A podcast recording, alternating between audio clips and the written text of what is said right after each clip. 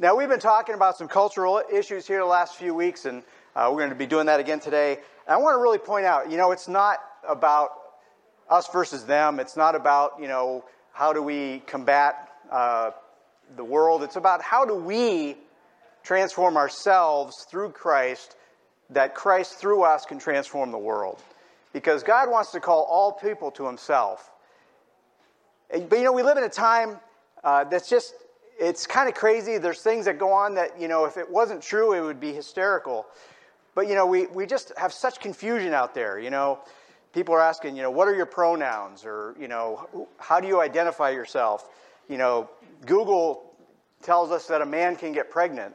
Um, you know, that we see men being allowed to compete in women's sports, which is really, a, it's, a, it's a travesty. It's, it's, it's wrong. It's, it's going against everything that women, you know, fought for, for for years.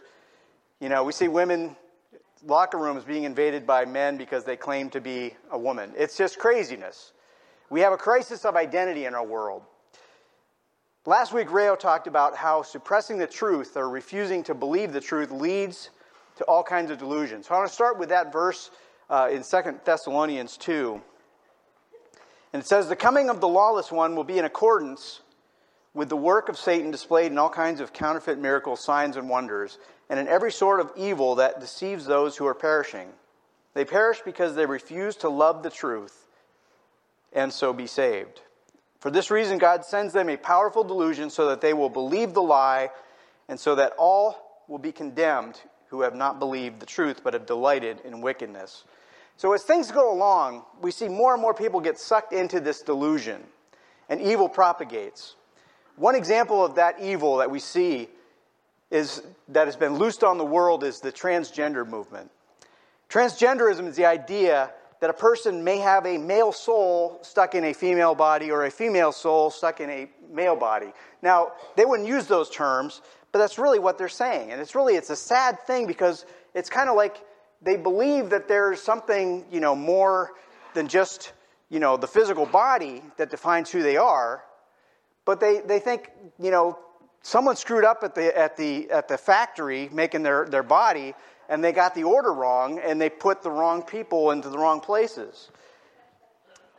You know, this is one of those things where you think, boy, the adults around these, you know, people that get, get caught up with this should know better, but they don't. And a lot of young people are really being hurt and even physically damaged because they don't understand, first of all, the fallacy of what they've been led to believe, but also they don't have the ability to make the kind of decisions they're making at a young age that's going to alter the rest of their lives.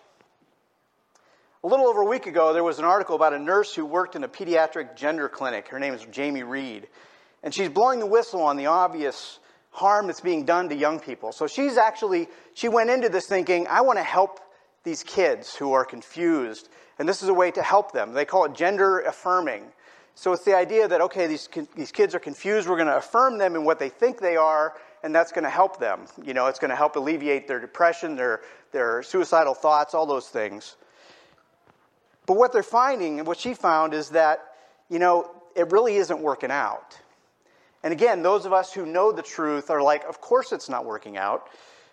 But she's not a Christian. She's not a culture warrior or anything. She's, you know, someone who has no uh, spiritual view on this at all, but she understands that children are being permanently harmed in this process.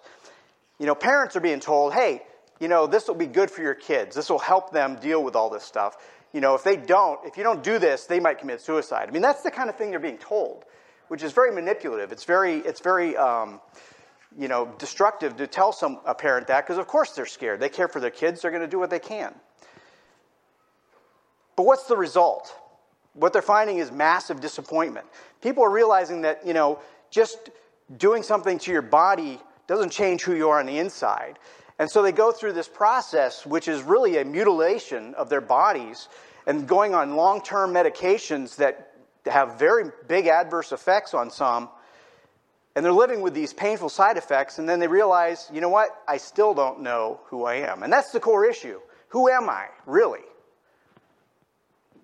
What is being done to children at this point can only be called evil. And this is one place where I really think, you know, as a Christian, I, I don't think we push for laws to change the society. That's not going to work. But in this case, it's like, yeah, we do need to push for laws that say don't touch children. You know, if you're an adult and you want to make these decisions, that's fine. But, uh, you know, we don't want to uh, see that being destroyed, seeing kids being destroyed. So, as, as Andrew pointed out a couple weeks ago, it's really a battle of, of worldviews. You know, it's like the postmodern versus the biblical worldview. Who defines the truth? Who defines who you are? A biblical worldview says that God has revealed the truth. He's told us. He's revealed it through himself in the person of Jesus, and he's given us his word through the prophets and through the, the apostles that we can know what the truth is. The postmodern view, on the other hand, says there is no such thing as truth. It's all just up, for, up in the air for whoever defines it however they want. A key problem with this is defining the truth based on feelings at a personal level is that reality can be a harsh teacher. Now, I'm going to put a picture up here. Janet uh, caught me the other day. I was up on the roof and I was thinking about myself, you know, thinking, I'm not sure I believe gravity is true.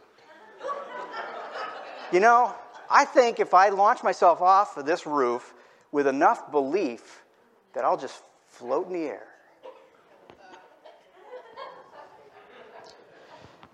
Reality is a harsh, harsh teacher.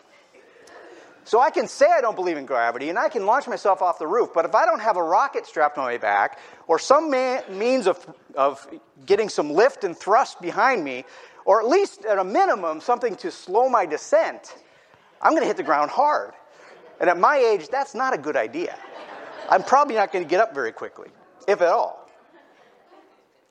Likewise, the culture tries to rewrite reality. And you know, this is where, you know, we do have to pay attention. Because one of the, the, manipulations that's going on is they change the language. Slowly change words, what they mean. And it's a long time known way of changing a culture is you change the language little at a time. And people kind of just get used to these things. Consider the worldview that people are being exposed to and, and that some believe is right and they're pushing others into. Again, that you're not created in the image of God. So the next verse there says, God created them in his own image. Male and female, he created them. Again, if you believe you're a cosmic mistake, that you know you you you just were made wrong. You got to fix something on the outside to make the inside match. That's a horrible place to be. You know, you're basically saying, I must have been made at the human factory, you know, on a Monday morning before the, the guy putting the bodies together had his first cup of coffee. and I'll confess something here. When I was a teenager, I would have been a prime suspect to fall into this category, that I could be pushed into this idea because, you know, I wasn't always the, the impressive manhood that you see in front of you. I was 112 pounds when I graduated high school. And, you know, so I was, I was someone that loved sports, but, you know, couldn't really make any of the school teams because, you know, I went to a high school of 700 per class. You know, wasn't even, wasn't even a question whether it was possible. Um, you know, I was a little bit more of, you know, the sensitive type. I was often lonely by myself, you know. Someone came along and said, hey, you know what your problem is? You're actually a woman in a man's body. I might have said, hmm, maybe that makes sense.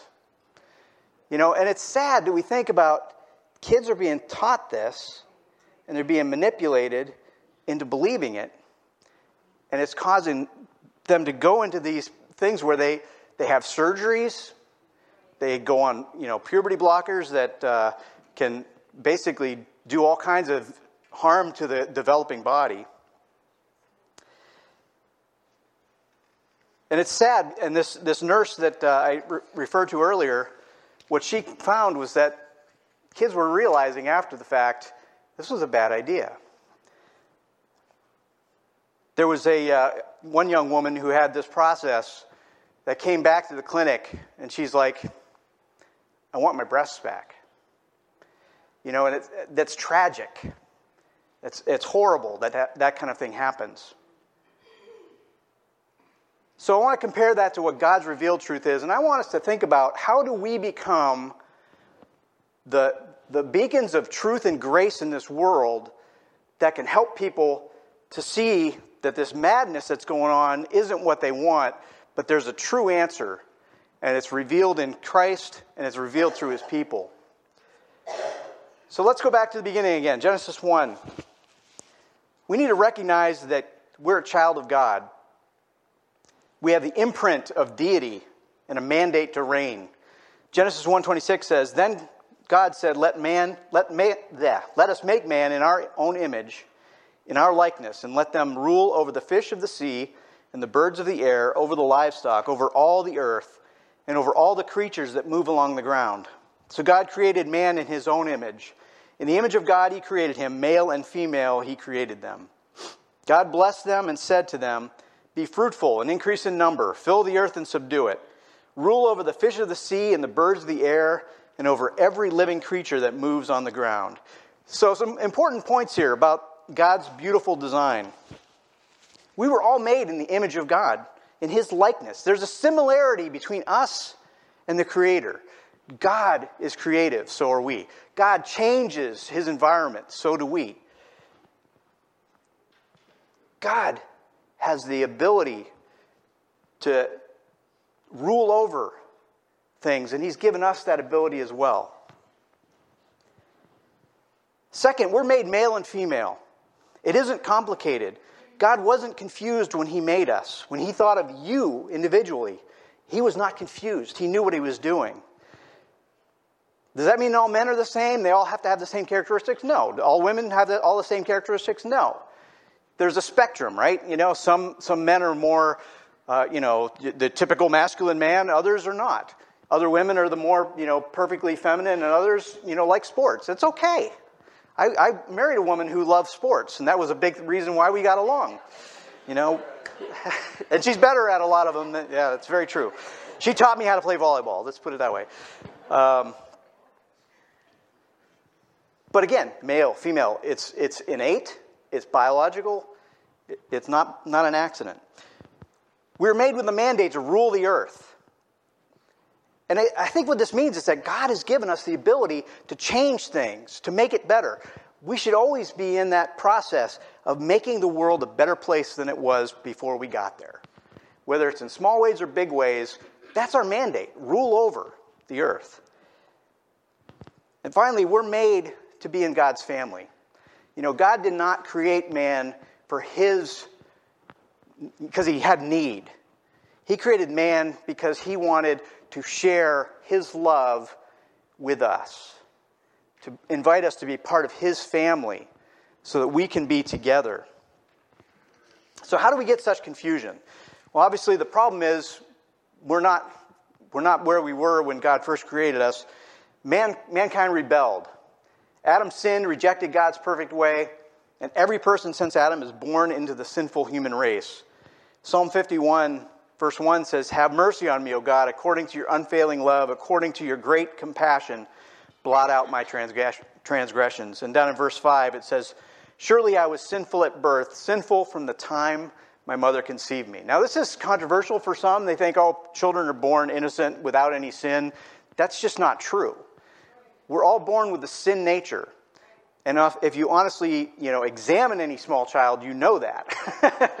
they're not innocent. They're selfish uh, and they're, they're, they're self willed. And that's what we all are apart from Christ. We care about ourselves, our needs, our wants. I don't care about you because you're not me. That's the way we're born. So we need to, to grasp onto this. First of all, if you're not saved, if you've not given yourself to Jesus, not given your life to Jesus, you stand under the penalty of death already. It's not because you're a worse person than the next. It's that, that's how you were born. You're born with that sin nature. Everything you've ever done has been based on that sin nature. John 3:18 says this, whoever believes in him is not condemned, but whoever does not believe stands condemned already because he has not believed in the name of God's one and only son. So, why live under this, the penalty of death when life is available to you? If you've never really surrendered your heart, I just encourage you, implore you today, do it. Don't stand on the fence any longer. Don't wait because you might not have another chance. You don't know. Second thing that's very important about this is because we're born in a sinful state, our hearts are deceitful and wicked, and they will lead us astray. Jeremiah 17 9 says this The heart is deceitful above all things and beyond cure. Who can understand it? So we see the guy there following his heart, and his heart's leading him right off the cliff. That's the reality, you know, and we think that, oh, you know, follow your heart. That's, that's what we all, all hear all the time. But it's a lie of this age. Jesus came to set us free.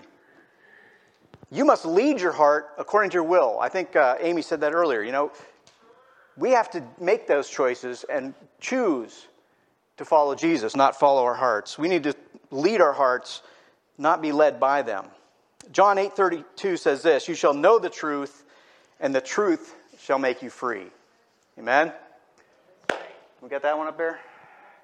There it is. So, God wants to set us free.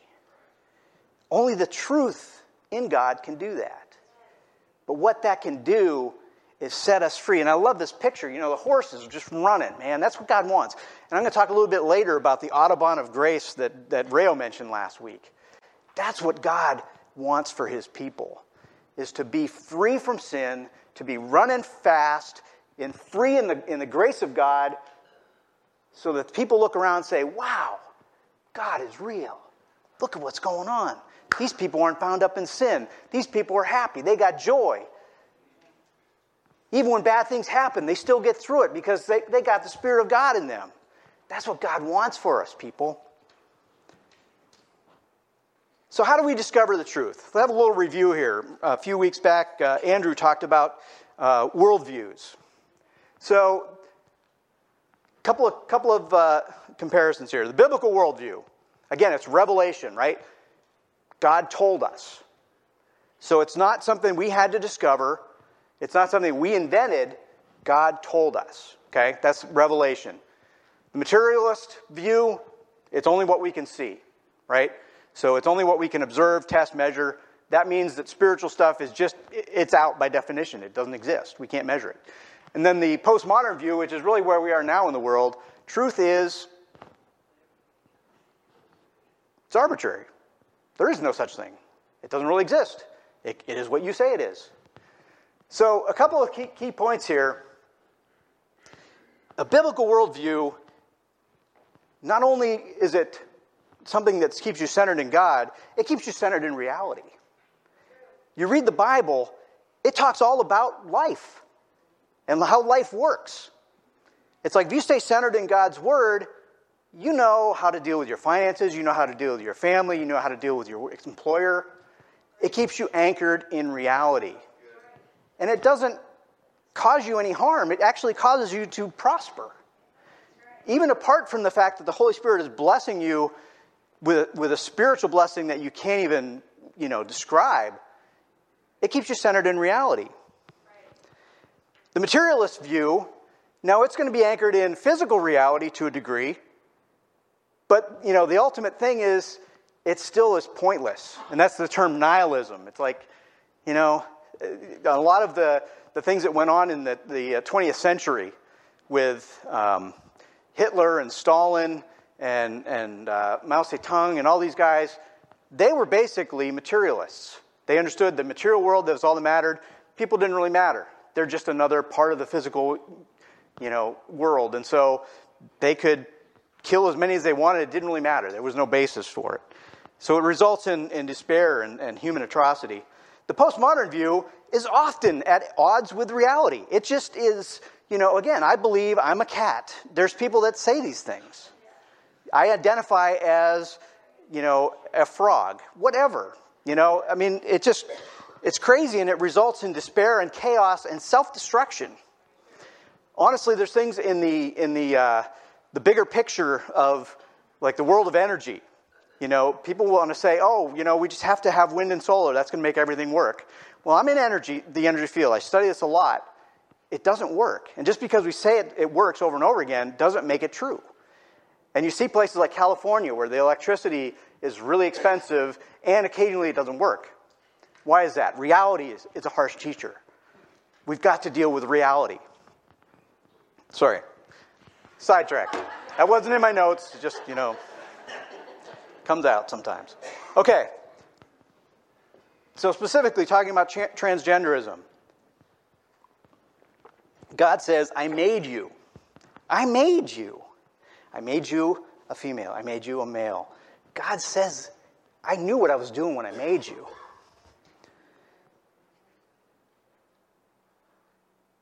Do you know that every cell in your body has DNA? And in your DNA, it defines whether you're male or female. And if you took all the DNA in just one of you, one of your bodies, from every cell, stretched it out, it would reach to the moon and back 1,500 times. it blows my mind that our bodies can contain something that long. Obviously, it's very thin and very small. So there are literally millions of miles of evidence whether you're a male or a female. And I'm making an extreme point here because it's like, this is reality. We've got to stay anchored in reality. So, the postmodern view says, I'll go with my feelings. I'll define my truth however I wish to. And I think this is the great lie. When it talks about God giving them over to a powerful delusion, I think this is it. There are no rules, follow your heart. This is the great delusion of our age. We believe that, you know what, I can define what's true and what's not true. But what really what this is saying is to follow your heart means that you're defined by your sinful nature. It's a great paradox of confusion which combines two thoughts. First thought is you can define yourself to be whoever you want to be. And the second and contrary thought is you can't change who you are. You are who you are. You can't change that. Follow your heart. You can be wherever you want to be, but you can't change who you are. It's like, okay. What is that? That's bondage. This is bondage. And this is why it's so heartbreaking when any Christian leader gets up and say, you know what? I think it's okay if someone identifies as a, as a gay or a transsexual or you know any of these things. It's okay because God loves them anyway. It's like, yes, God does love them. God loves them so much that He wants to free them from the bondage of these things. God loves them so much, He wants to reveal to them who they really are in Him. You know, I talked about my example when I was younger. You know, I'm so glad that I didn't get caught up in something that would have stripped me away from what I ended up being. You know, I'm very happy and content with the, the life that God has allowed me to live. You know, I'm not perfect by any stretch of the imagination. You know, I had my struggles with, with sexual sin in my, in my younger days, and I've, I've actually preached on that in the past. You can find it on the church website if you're curious. But God has set me free from those things. And God had, has helped me to grow into a man that can maintain a, a marriage for 34 plus years. And it's like, it's, it's something I'm so glad wasn't taken from me by someone lying to me and me believing it when I was younger. And this is the kind of thing we need to think about. When we see someone trapped in these lifestyles, we shouldn't hate them, we shouldn't be angry at them, but we do love them and we love them enough to not be afraid to share the truth. And the truth is, all of us need Jesus. Apart from Jesus, none of us have any, any hope. Proverbs 24:11 says, "Rescue those being led away to, to death; hold back those staggering towards slaughter." If you say, "But we knew nothing about this," does not he who weighs the heart perceive it? So, what is the message of hope? it's kind of funny because it's a two edged sword, right? 1 Corinthians 6 9. It says, do, you, do you not know that the wicked will not inherit the kingdom of God? Do not be deceived, neither the sexually immoral, nor adulterers, or adulterers, nor male prostitutes, homosexual offenders, nor thieves, nor the greedy, nor the drunkards, nor the swindlers or slanderers will inherit the kingdom of God. And that is what some of you were. were. But you were washed, you were sanctified, you were justified in the name of the Lord Jesus Christ by the Spirit of God. So, it, you know, again, when we try to justify people staying in a, in a state of sin out of love, it's like, is it loving for the, the adulterer to keep on cheating? Is it loving for the swindler to keep on stealing? Is it loving for the drunkard to keep on drinking or the greedy person to keep on being greedy and, and exploiting people? No. That's not loving. That's keeping them in bondage and putting them in a place where they continue to hurt others. God wants to change us all.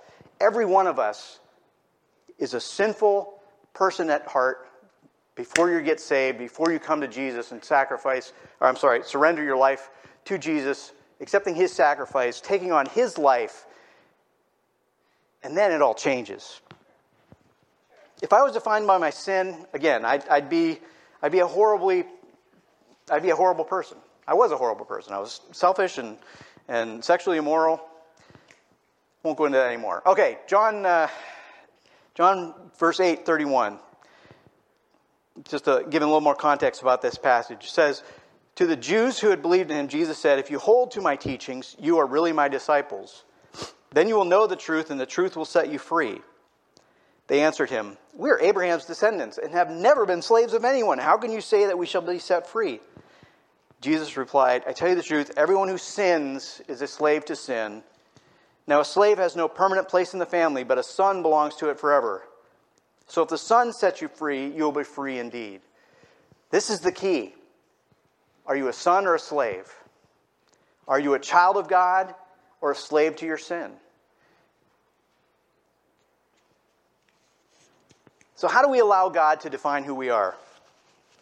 Let's recap. We're created in God's image, but we're fallen in sin. Our heart is deceitful and wicked. We need a new one. We don't need to be rehabilitated, we need to be killed and resurrected. We're utterly sinful apart from Jesus. Isaiah 6, 64, I'm sorry, Isaiah 64, 6 says this All of us have become like one who is unclean and all our righteous acts are like filthy rags. We all shrivel up like a leaf in the wind, and like the wind, our sins sweep us away. Nothing is, is, is redeemable from our sin nature. Nothing. We have to give Jesus everything and start over. And if you've been saved a long time, you need to, to remember this. You're not saved because you've been good for X number of years. You're not more righteous because you've lived, you know, long, you know, 40 years of Christian life. And again, it's not just sexual sin. It's not just, you know, the things we're talking about, you know, in our society right now. It's about laziness. It's about um, drunkenness, gluttony. How about jealousy? How many people struggle with jealousy in America? most of us. I was expressing the thing to, to my wife just the other day. You know, it's like, I was wondering, how do people afford, you know, my son was telling me he's working at a car dealership, you know, that the cars that he sells, it's like, how do people afford that? I can't afford that. Why can't I afford that? I want a $100,000 Escalade. Where's my Escalade? Anyway, we all struggle with, with jealousy. That's a sin. That's a sin as much as sexual immorality. That's a sin as much as gluttony, as, as drunkenness. I was born that, this way is not an excuse. Okay? That's one of the excuses of our day and age. Oh, go back that one. Yeah. You know, it's like, hey, I'm, I'm born this way. What's your excuse? It's not an excuse. We're all born this way. We're all born sinful. We all need to be changed by Jesus. So, what do you choose? Do you choose to agree with God or decide for yourself? If you decide to agree with God, then you need to repent and ask for His cleansing forgiveness. And He gives us a new heart and a new start. Ezekiel 36, 25 says, I will sprinkle clean water on you, and you will be clean. I will cleanse you from all your impurities and from all your idols. I will give you a new heart and put a new spirit in you, and I will remove you move from you your heart of stone, give you a heart of flesh. I will put my spirit in you and move you to follow my decrees and to be careful to keep my laws. You will live in the land that I will give you, that I gave your forefathers, and you will be my people and I will be your God. This is so awesome. This is, a, this is what it's all about. And this is an Old, Old Testament prophecy about what Jesus was going to do. Give us a new heart so that our hearts want to do what God wants us to do. It says He'll put a spirit in us so it will move to want to do what God wants us to do. This is about getting on the Autobahn of grace. Rio mentioned this last week. You know, finding true grace, understanding that grace is like getting on the Autobahn. What's the Autobahn? No speed limits, right? Just go. That idea scares the heck out of me. I wouldn't want to be on there, but. Um, but when we find that grace of God and we're freed from the slavery of sin, you know, we need to be, honestly, Christians should be the most joyful, the most happy, the most life giving people around. Right? God has forgiven us of all of our sin. We have a place in heaven waiting for us. We have a spirit in us that can guide and direct every day. When things go wrong, He's there with us. When we have hurt, He comforts us. We need to tell ourselves these things, then we need to tell others. God's grace is complete. Our salvation is complete. Jesus saves us from our past and future sins. Do you ever think about that? It's like when you get saved, it's not like, you know, I go home today and I, you know, I'm on the way home and I, I say something wrong to my wife that I, and I get in a car accident and die, that I'm going to hell. It doesn't work like that. God's salvation is complete. Now, yes, I do believe you can turn away and lose your salvation.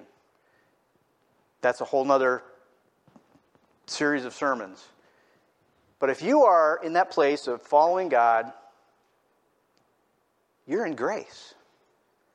You're free. If you mess up, God's going to give you a course correction. He's going to show you, you know what? You're a little off here. Let's get back on it. He uses His Word, He uses the Spirit, He uses people around us to lead us. The point is, I'm not worried about am I good enough to, to earn salvation? I don't have to be in that place.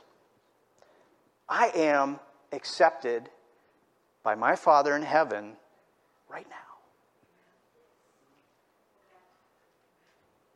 I've not lived a perfect life. I'm certainly not complete. I hopefully am still improving. But God accepts me right now. That's crazy. That's awesome. What does that give me? Freedom! It gives me freedom. I can run. If I stumble and fall, God's going to pick me up. If I make a mistake, God's going to correct me like a loving father. That's the Autobahn of grace.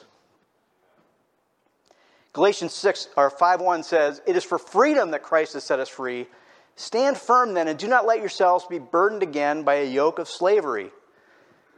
So if we're alive in God and we're walking in this grace, we start to cast off sin because, you know what, that's just a weight. Why would I want that? Why would I want that sin? It, it doesn't do me any good. Just get rid of that thing. We become alive as a child of God.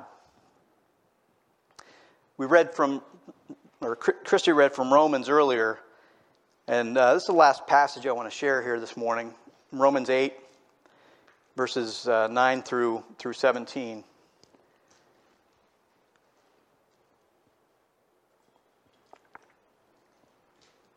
says, You, however, are controlled not by the sinful nature, but by the Spirit, if the Spirit of God lives in you. And if anyone does not have the Spirit of Christ, he does not belong to Christ. So if you don't have the Spirit of God today, give yourself to Christ. Surrender to Him. But if Christ is in you, your body is dead because of sin, yet your spirit is alive because of righteousness. And if the spirit of him who raised Jesus from the dead is living in you, he who raised Christ from the dead will also give life to your mortal bodies through his spirit which lives in you. That is so powerful, people. The Spirit of God, which can take a dead body in the grave and bring it back to life, lives in us. The same Spirit lives in us. It's going to give life to our mortal bodies. It doesn't say, you know, when you die and are resurrected, you get a new body, which you do, which I'm grateful for. Very happy, happy looking forward to that. but He gives life to our mortal bodies right now. You are alive in Christ right now. You've been given everything you need for life and godliness right now. Therefore, brothers, we have an obligation, but it is not to the sinful nature to live according to it. We're no longer bound to the sinful nature. Again, you might say, I was born this way, that's why I sin. It's like, well, if you're not saved, that's true. If you are saved, you have a choice. You can walk by the Spirit and, and get rid of the sinful nature and not be, not be obligated to it. For if you live according to the sinful nature, you will die. But if by the Spirit you put to death the misdeeds of the body, you will live. Because those who are led by the Spirit of God are sons of God. You did not receive a spirit that makes you a slave again to fear but you received the spirit of sonship. And by him we cry, Abba, Father. The Spirit Himself testifies with our spirit that we are God's children.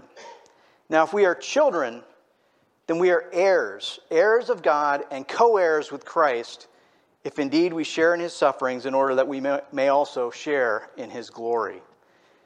This is our right as children of God we are children of God. We are brothers and sisters of Christ. We are joint heirs with Christ. I do not know what that means. I mean, that's, that's awesome, though, isn't it? We're joint heirs with Christ. We are princes and, and princesses in the, in the kingdom of God. I do not know what that means in the future. It's awesome. It's something more awesome than we can possibly imagine. So, how should we live our lives now? In freedom, on that Autobahn of grace, running hard, running fast, telling people about Jesus because this is the best thing ever. Jesus is the best thing ever. Being freed from your sins is the best thing ever. We don't have to go around condemning people for their sin, they know they're sinful.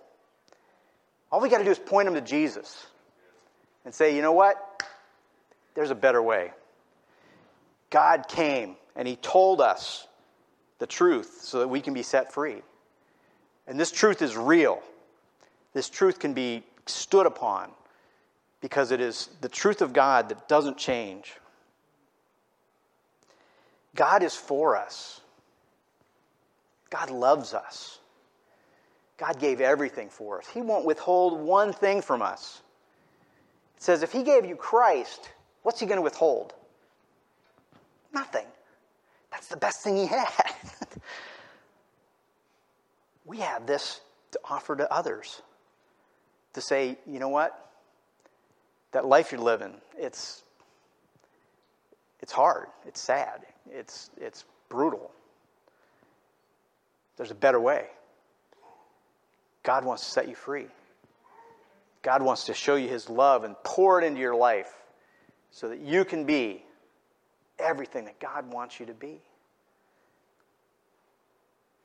that great? So when we get angry at the things going on in this world, and I do, my, my wife will tell you, you know, there's times I just, you know, you read something and it's just like, you just, your head explodes.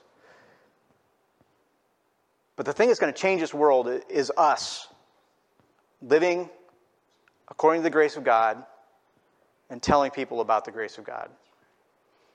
We're not going to change this world through political means. We're not going to change this world through argumentation, as much as I love to do that. But when we live by the grace of God and we tell people about the grace of God and the love that He has for us and the love that He has for every person out there, especially those who are hurting and brokenhearted, Christ wants to be near them. He's drawn to the brokenhearted. We should be too. So let's be that people. Let's be on that Autobahn of grace. Let's run hard, run fast. And let's make a difference in this world. Let's pray. Jesus, I just thank you so much, God. Lord, you saved me. God, when I wasn't worth saving, and I know that. God, there was nothing in me that, that made you think, oh, yeah, he's, he's special. I'm going to grab him because he's better than everybody else. No, I was an enemy of yours. I was running my own way, doing my own thing. But yet, God, you, you reached down. You humbled yourself. You took upon that cross the sin that I had committed, the penalty that I deserved, and you you took it to the grave and then you rose again. And you took it to the grave and you left it there. And you rose again and you became the master of sin and death.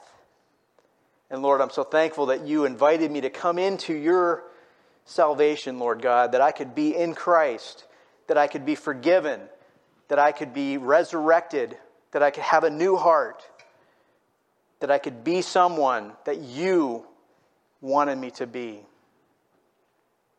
God, I, am just so grateful for the, the goodness of your love, Lord God. It says your goodness will follow after us all the days of our lives, Lord. And I've seen that in my life, and I'm so thankful.